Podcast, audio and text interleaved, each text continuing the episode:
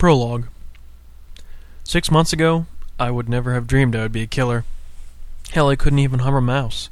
I insisted on spending extra money for those humane traps, where you catch them and release them back into the wild.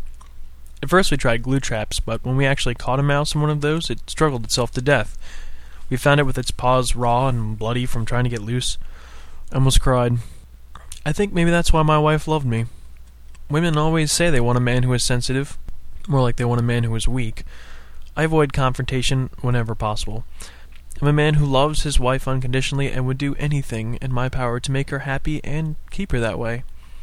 I am the epitome of what women say they want, but I lack what they actually need. I know all the ins and outs of a Magic Bullet Express, but I know nothing about power tools. I could tell you all the ingredients of a Plasaudiere, but ask me how to change a tire and I'll just shrug. I know all the hot spots of a full-body massage, but I wouldn't know the first thing to do in a fight. I don't know Kung Fu, but I do know Feng Shui. I'm a lover, not a fighter. 100%. Well, at least I was. Then I lost everything. My house, my furniture, my pride. Of all the things I've lost, my wife is the only thing I miss. And no matter what I do, she's the one thing I'll never be able to get back. Believe me, I've tried. Once I accepted that, there was nothing left for me.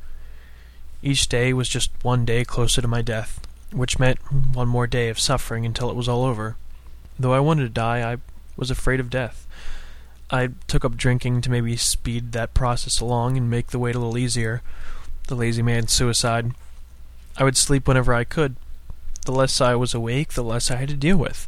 I could escape to my dreams, but sometimes even those would haunt me. Even when I was awake, my mind would start drifting in dreamland. It got to the point where I couldn't discern memories from dreams.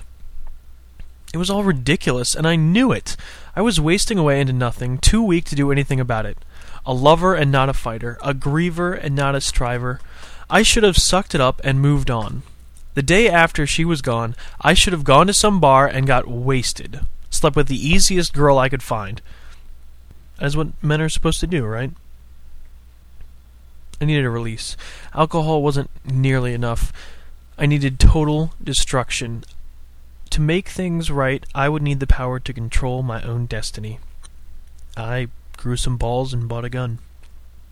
To have the power to decide who lives and who dies makes you feel like a god. With a squeeze of one finger, a person can go from kindred to corpse in an instant. There are plenty of ways to kill a man, but nothing is more empowering than a gun. Knives take longer, and there's so much effort required. Explosives can make an amazing spectacle of the deed, but that requires strategic planning ahead of time. With a gun, you just point it at someone and say, "You, stop living," and poof, your will be done. Here I stand with that result. Before me, my victim spills their head out over their face, their expression frozen with shock and fear. The back of the head sports a large cavity which has vomited skull fragments and brain matter all over the table. Spaghetti and meatballs, now with extra meat sauce. I wait for the body to slump over one way or the other, but it seems to be suspended before me, an invisible string hooked to the gushing head wound.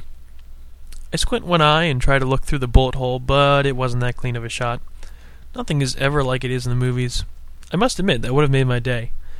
Still, see-through head or no, this murder has given me so much relief.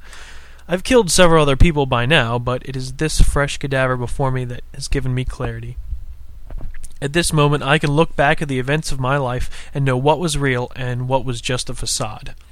I know where my life was wasted and what I have done that actually meant something. I have come to terms with my flaws and follies, and I embrace them. I no longer need anything from anyone. I feel fulfilled and enlightened. I could die at this moment and be completely content. A handheld psychologist with 15 therapy sessions a clip. No hourly rates. No scheduling 2 weeks in advance. Kids, if you want to change your life for the better, go buy a gun. Confused? So was I up until now. I suppose to understand what I'm talking about, you'd have to know what's going on inside this head of mine. And believe me, as damaged as it is, that is a bizarre place to be. There are so many things going on in here that from an outside look, it might be hard to make sense of it all. I'm not even sure where to start.